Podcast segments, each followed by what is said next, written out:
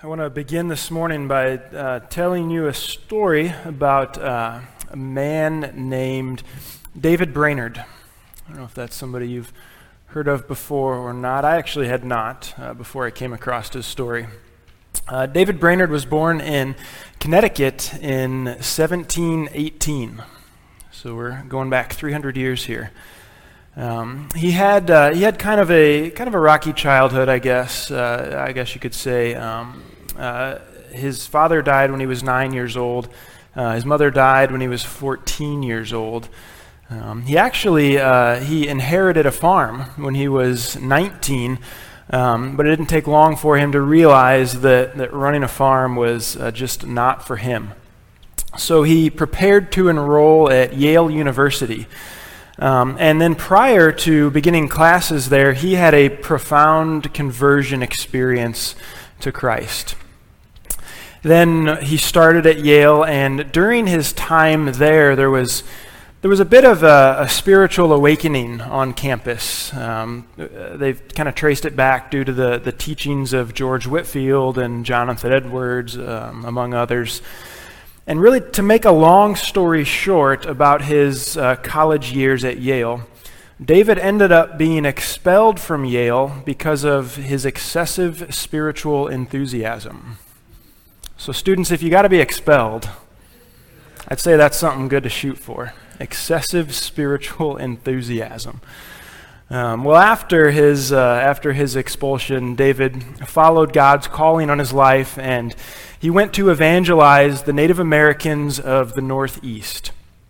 Um, and it proved to be a very difficult calling. It greatly affected David. And I want to read to you an entry in his journal. Uh, this is dated May 18th, 1743. He writes, My circumstances are such that I have no comfort of any kind but what I have in God. I live in the most lonesome wilderness, have but one single person to converse with that can speak English. Most of the talk I hear is either Highland Scotch or Indian. I have no fellow Christian to whom I might unburden myself, lay open my spiritual sorrows, with whom I might take sweet counsel in conversation about heavenly things, and join in social prayer. I live poorly with regard to the comforts of life. Most of my diet consists of boiled corn, hasty pudding, etc. I lodge on a, ben, on a bundle of straw. My labor is hard and extremely difficult, and I have little appearance of success to comfort me. Sounds pleasant, doesn't it? I mean, he's, he's baring his soul there as he writes in his journal. Well, two days later, Two days after he wrote that, he wrote this Was much perplexed some part of the day, but towards night had some comfortable meditations on Isaiah chapter 40, verse 1, and enjoyed some sweetness in prayer. Afterward, my soul rose so far above the deep waters that I dared to rejoice in God. I saw there was sufficient matter of consolation in the blessed God. Maybe it makes you wonder, like it made me wonder, what did Isaiah chapter 40, verse 1 have to say that caused a man in such a sufferable situation to have his soul rise high, to, to, to rejoice in God? Um, we'll answer that question. We'll get there. But before we get there, we need to kind of do a little reset this morning when it comes to the context in Isaiah. Normally, at the beginning of the book, I'll, I'll spend time unpacking the historical setting and the author and, and various things like that. And, and we did do that at the beginning of Isaiah. But we need to do it again. Because if, if you remember back to that first week, I, I, said that there was, there was this distinct break in between Isaiah chapters 39 and 40. It's so distinct that, that plenty of scholars wonder whether or not Isaiah himself wrote the final 27 chapters of the book that bears his name. Because not only does the literary style change, the tone of the book changes, but the people to whom the message is given also changes. So the first 39 chapters were written to God's people living in southern Judah around 740 to 690 BC. That's the time frame for the first 39 chapters. They were facing, as we've said multiple weeks, they were facing this threat of judgment from God due to their sinful rejection of Him. Uh, they were facing the threat of military attack from Assyria, the world's superpower at that time. But the message today in chapters 40 and, and through the end of the book, that was written to God's people living in exile in Babylon probably somewhere between 580 and 520 BC. So 100 to 125 years forward from the end of chapter 39. So you can see why there kind of needs to be a reset of the context, because there's been at least a century, if not more than that, that has passed. So, so let's get caught up a, a little bit. Uh, we left chapter 39 with King Hezekiah ruling in southern Judah. Remember last week he was facing these dual threats of invasion from Assyria and his own health. He cried out to God. God provided deliverance from both of those things. Um, at, the, at the very end of chapter 39, however, there's a prophecy given about a period of exile that would eventually come. Even though the Assyrians weren't going to be successful in defeating Jerusalem, a period of exile would come, this time at the hand of Babylon. And so, wouldn't you know it, after the reign of Hezekiah, the Assyrians began to decrease in their strength, and the Babylonians began to increase. And eventually, the Babylonians defeated the Assyrians and became the new superpower in the world. And just like Assyria had threatened God's people, Babylon did the exact same thing. Only this time, God would not be providing deliverance from those attackers. That's what he prophesies. And, and, and, if you want an in depth look at that period of history, the book of Jeremiah gives, gives many of the details of that period of time. So, what happened was in 586 BC, after Babylon had, had attacked a few times already, Jerusalem finally fell. It was defeated, uh, and the city, along with the temple itself, were burned. Burned by the Babylonians. Complete and total victory for them any people in Jerusalem who had any worth in the eyes of the Babylonians were taken captive. They were shipped off into exile. Now imagine what it would have been like. Imagine what it would have been like to have been in that position as an Israelite. You, you just saw your city conquered and burned, and, and perhaps even worse than that, the temple itself.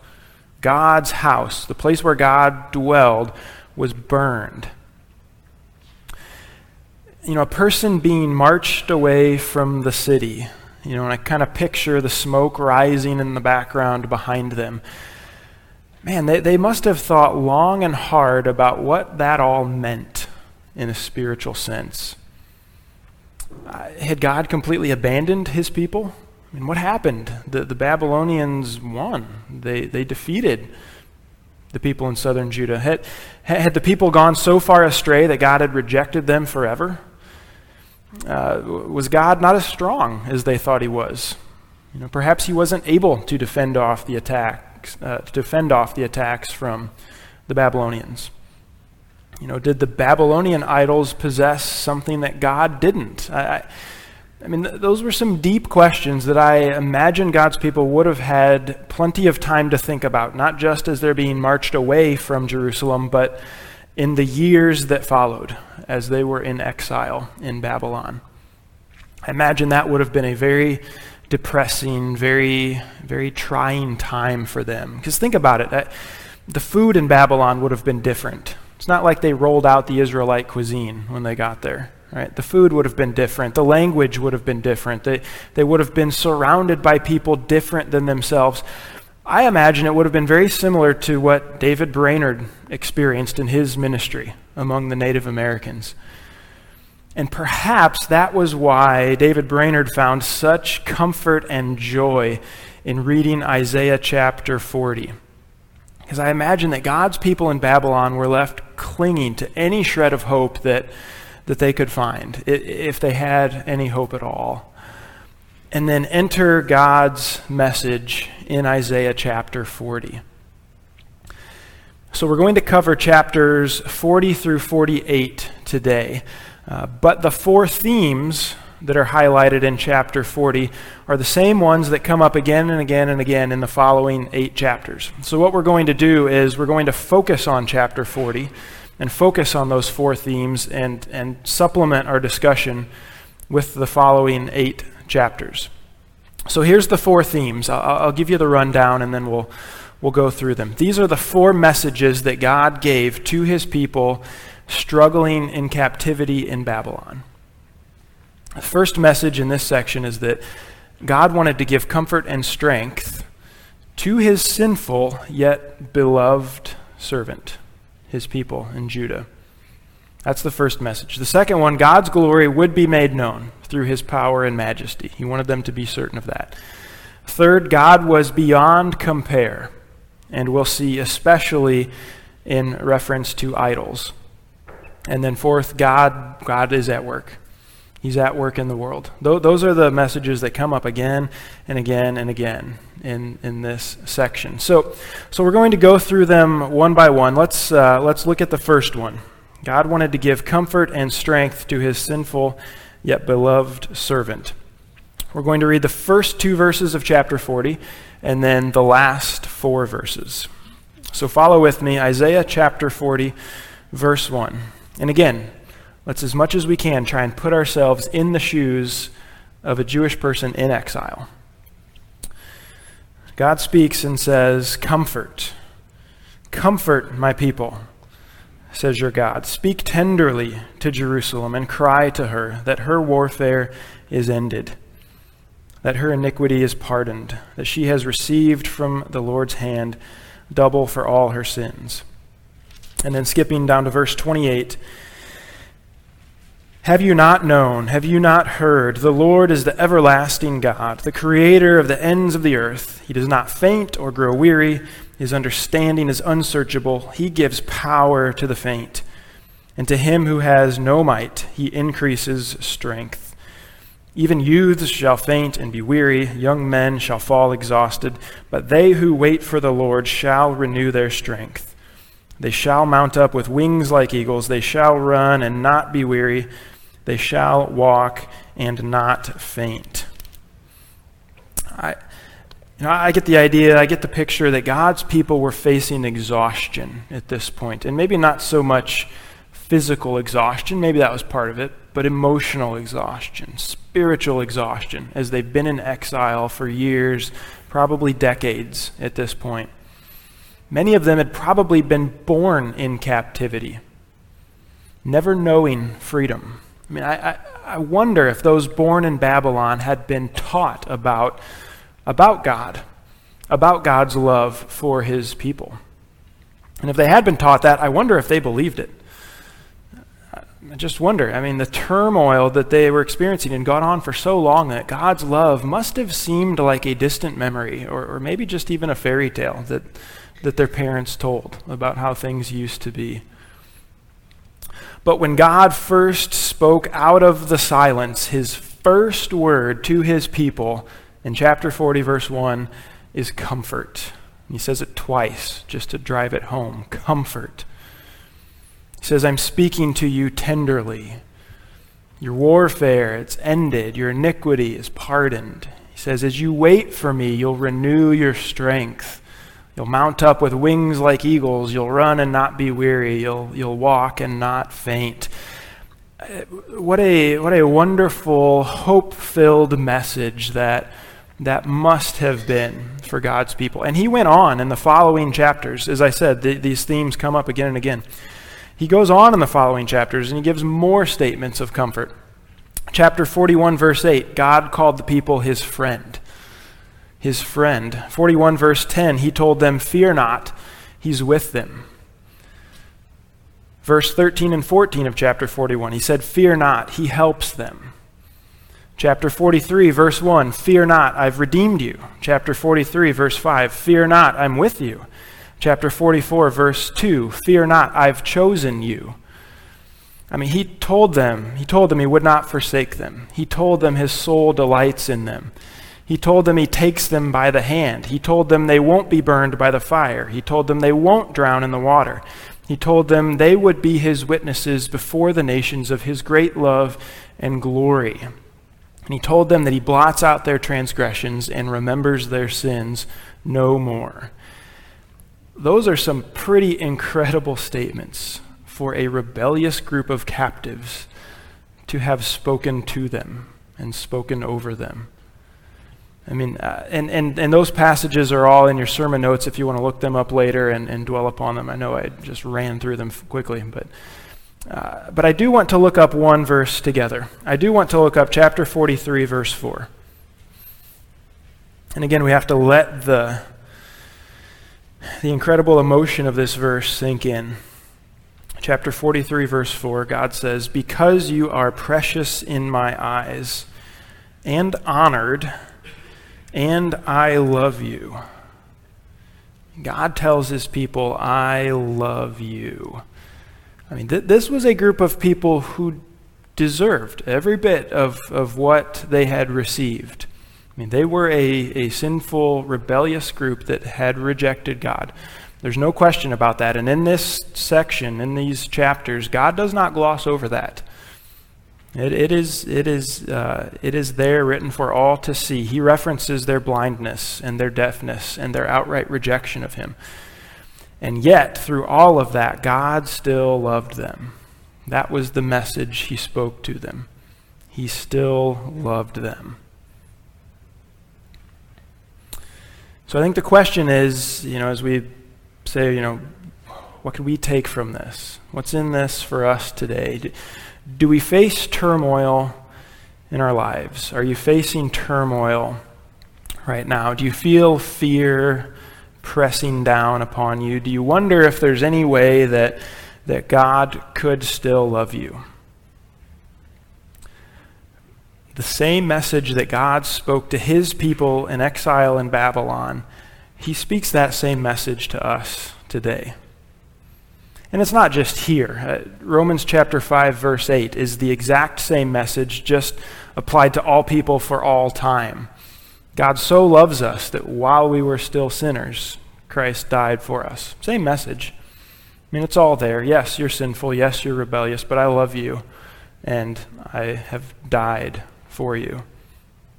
While we were still stuck in captivity to sin, Christ loved us enough to die for us. That's that's the message he gives to us. We are precious in his eyes. We are honored in his eyes. And he does love us. There's no question about it. Well, in addition to promising uh, comfort and strength and speaking love over his people, God also promised that his glory would be made known through his power and his majesty. So, again, in chapter 40, I'll start reading in verse 3. A voice cries, In the wilderness, prepare the way of the Lord, make straight in the desert a highway for our God. Every valley shall be lifted up, every mountain and hill be made low. The uneven ground shall become level, and the rough places a plain, and the glory of the Lord shall be revealed, and all flesh shall see it together, for the mouth of the Lord is spoken.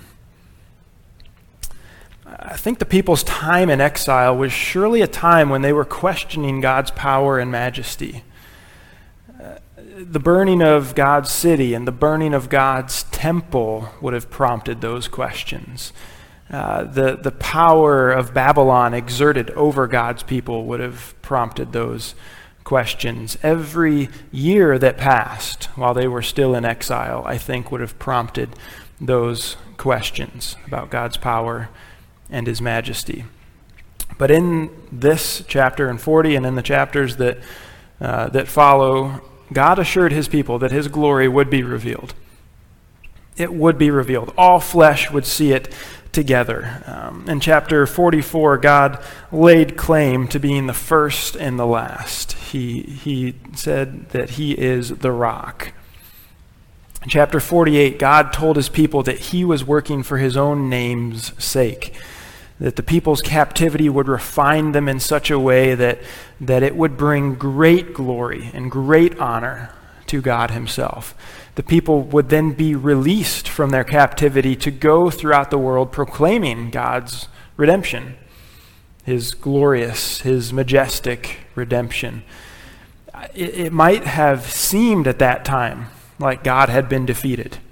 Might have seemed like that, and they were probably tempted to think that way, but, but he assured his people that his power and his majesty would be made known to all. That day was coming. And again, you know, perhaps you have a similar question when you think about turmoil in your own life. Uh, perhaps in, in the timeline of Holy Week, you feel like you're sitting in the Saturday between Good Friday and Resurrection Sunday. Perhaps it seems like God has been defeated in your life and the enemy is winning. I mean, that must have been what those in exile felt. That must have been what the disciples felt on that Saturday after Jesus' crucifixion. If it's a dark Saturday for you right now, uh, have faith and trust that, that Resurrection Sunday is coming. It is coming. God, God has promised. The time will come when God's power and majesty are made clearly known, and, and you will be living in full victory. And in God, we're not defeated. I mean, Saturday might have looked like a defeat, but it wasn't. In our turmoil, whatever we face, we're not defeated. In God, we are only victorious. That is his promise. And, and, and God's people in Babylon needed to be reminded of that think the disciples surely needed that reminder as they hid away on that Saturday. I think we need that reminder as well when it seems like defeat has closed in upon us. God's power, His majesty will be made known.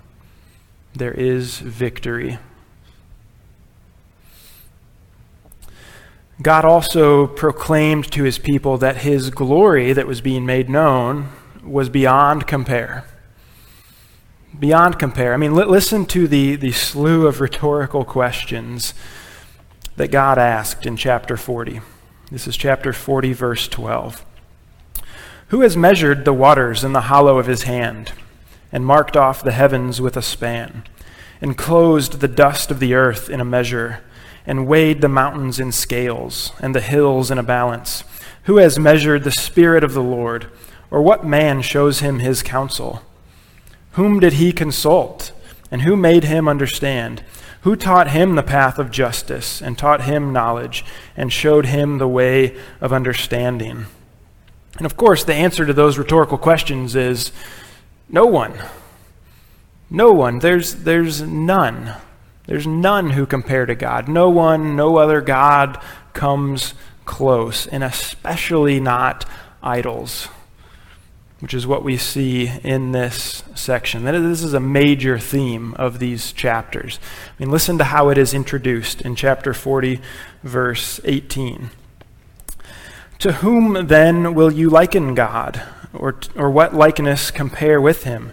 An idol, a craftsman casts it, and a goldsmith overlays it with gold and casts for it silver chains.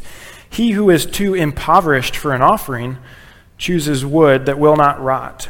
He seeks out a skillful craftsman to set up an idol that will not move. This passage and all the others that follow in, in this section speak of the incredible folly of worshiping idols. Uh, chapter 40, God points out how someone who can't even make an offering due to his poverty can have an idol crafted out of a piece of wood. There's some irony there. Chapter 41, God begs the idols to give a prophecy regarding what's going to happen in the future. Chapter 42, God tells how those who trust in carved, uh, carved images, metal images, will be put to shame. Chapter 44, God tells an elaborate story of how a craftsman takes a piece of wood and with half of it he makes a fire and he bakes his bread and he eats, eats a meal. And then with the other half he, he fashions it into an idol that he worships. Chapters 45 and 46, God points out how, how idols have no knowledge. They can't even move from place to place, that they have to be carried around by animals and on people's shoulders. Uh, you know, when I do my sermon prep, one of the questions that I ask myself as I'm reading through the passage is, is what insights do I gain or, or what questions do I have from reading the passage through a child's eyes? I just find that usually provokes some good thought for me. And when it comes to this theme, I, th- I think the blunt question of a child would be why would anyone worship an idol?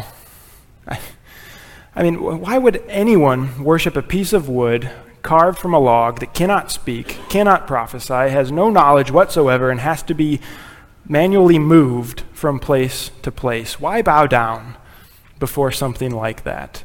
Sounds like something a, a child would, would just come out and say, right? I mean, it sounds so silly when presented in those terms, doesn't it? Why would anyone worship an idol? And I think in this passage, in this section, God is driving home the point that the idols of the Babylonians are nothing, that they are absolutely nothing that the people need to fear. God is the one far beyond compare. In fact, it's laughable, even when he's compared to these idols. Now, you and I probably don't have physical idols to which we bow down and worship. Pastor Tom would always give me a hard time about the bobbleheads in my office, but, but I assure you there's no worship of those that is taking place. For us, our, our idol worship would probably take on a different form. And, and I came across a quote this week that I want to read to you. I think frames it well. Says idolatry is looking to anything or anyone other than God to be our refuge and source of joy. But it is a false hope, for idols do not deliver. Sin isn't just doing the wrong things. It is, more fundamentally, looking to the wrong places for salvation, joy, security, and peace. It is idolatry. So we probably aren't bowing down to a carved image. But are we looking to the wrong places for salvation or joy or security or peace? If so, then, then idolatry may have more of a hold on us than, than we might think. We, we must know that no idol is of any comparison to God. And finally, the, the last message from God to his people was that he was at work in the world. He was working. Listen to Isaiah chapter 40, starting in verse 21. Do you not know? Do you not hear? Has it not been told you from the beginning? Have you not understood from the foundations of the earth? It is he who sits above the circle of the earth, and its inhabitants are like grasshoppers, who stretches out the heavens like a curtain and spreads them like a tent to dwell in, who brings princes to nothing and makes the rulers of the earth as emptiness. Scarcely are they planted, scarcely sown, scarcely has their stem taken root in the earth, when he blows on them and they wither, and the tempest carries them off like stubble. God's people in Babylon may not have known exactly what God was doing or why he was doing it, but he assured them that he was in control and he was at work. And, he goes on in, in chapter 41, it, it speaks of God's hand being the one that guides the rising and the falling of the nations. Um, chapter 44 and 45 even introduce God's people to the specific figure who would rise to power next and conquer the, the mighty Babylonians. And even names Cyrus the Persian. So, through God's work, Babylon would be defeated and they would be humiliated on the world stage.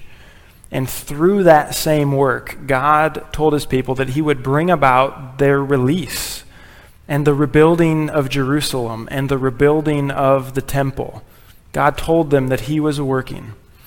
Now, we need to let the we need to let the reality of that sink in for just a moment. God told his people exactly who he would use to bring about their return to the promised land.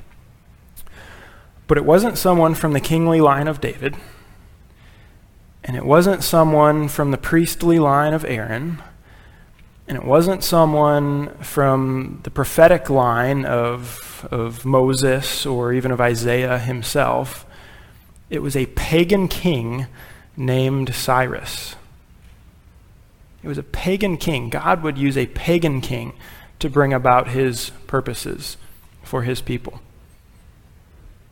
Now, I, I really don't want to get overly political this morning, but we have to be careful about assuming that God's work will only be accomplished when a certain kind of person resides in the White House or, or sits in the governor's office or whatever it might be. Now, now, this doesn't mean that we don't strive for justice. It doesn't mean that we don't push back against policies that run contrary to the truth of God's word.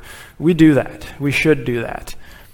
But God is still at work today, and He can work through anyone to bring about His purposes in our country and in our world. So I'm not saying we always have to like the person through whom God works. But as he reminded his people in Babylon, and as we can be reminded today as well, God, God is still at work. He is working. We may not know exactly what he's doing. We may not know exactly why he's doing it, but we can rest assured that he is at work. That much is certain. That was God's message to his people in Babylon, and that same message holds true for us today. He still sits above the circle of the earth, as he reminded his people then. God's people in Babylon, uh, they were facing great turmoil. I mean, there's, there's no way around it. They were facing great turmoil. And in the midst of that turmoil, God spoke to them and he assured them of his love for them. He assured them of his glory. He assured them of his work that he was carrying out. You may find yourself facing great turmoil in your life at the present. And in the midst of that turmoil, it's the same thing. Let's allow God to speak to us and assure us about his love, assure us about his glory that will be made known, assure us about his work that he is doing.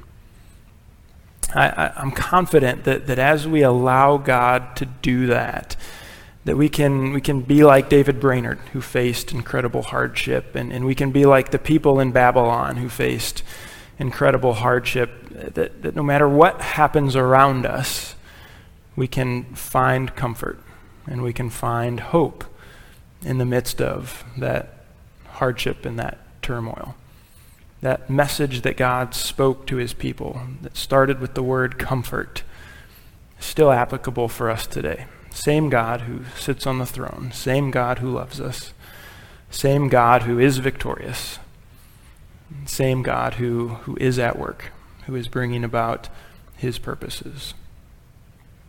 Would you stand with me? Let's, let's give praise to God for that reality, that wonderful promise.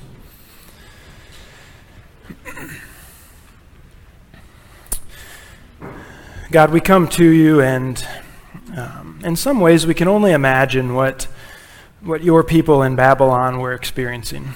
Uh, we can guess, we can, we can wonder. God, but at the same time, we know ourselves, and we know the turmoil that we have faced in life or that we currently do face. Can see turmoil of loved ones and friends in our lives. And God, in the midst of that, would you, would you remind us of these truths, just as you reminded your people in Babylon? May we rest in these truths. Help us to, to find comfort in them. You've not just said that you love us, you've, you've shown us. You've gone to the cross You've given yourself fully. There's no question of your love. We know that your glory will be revealed. At times we see it here in this life, and, and at other times we don't. And it might make us wonder, and it might make us question, but help us to rest in the fact that your glory is being shown more and more, and one day will be fully seen. All flesh will see it. We look forward to that day. Would you sustain us until then? Would you strengthen us as you've promised to do? Would you comfort us as we walk this life that, that can be filled with turmoil?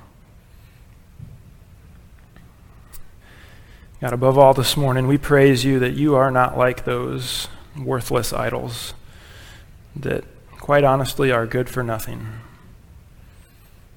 God, we give you praise as the living God, as the God who sits above the circle of the earth, as the God who is powerful and is majestic, and who loves us, and loves us deeply and loves us fully. We give you praise, we give you thanks. In your name we pray. Amen.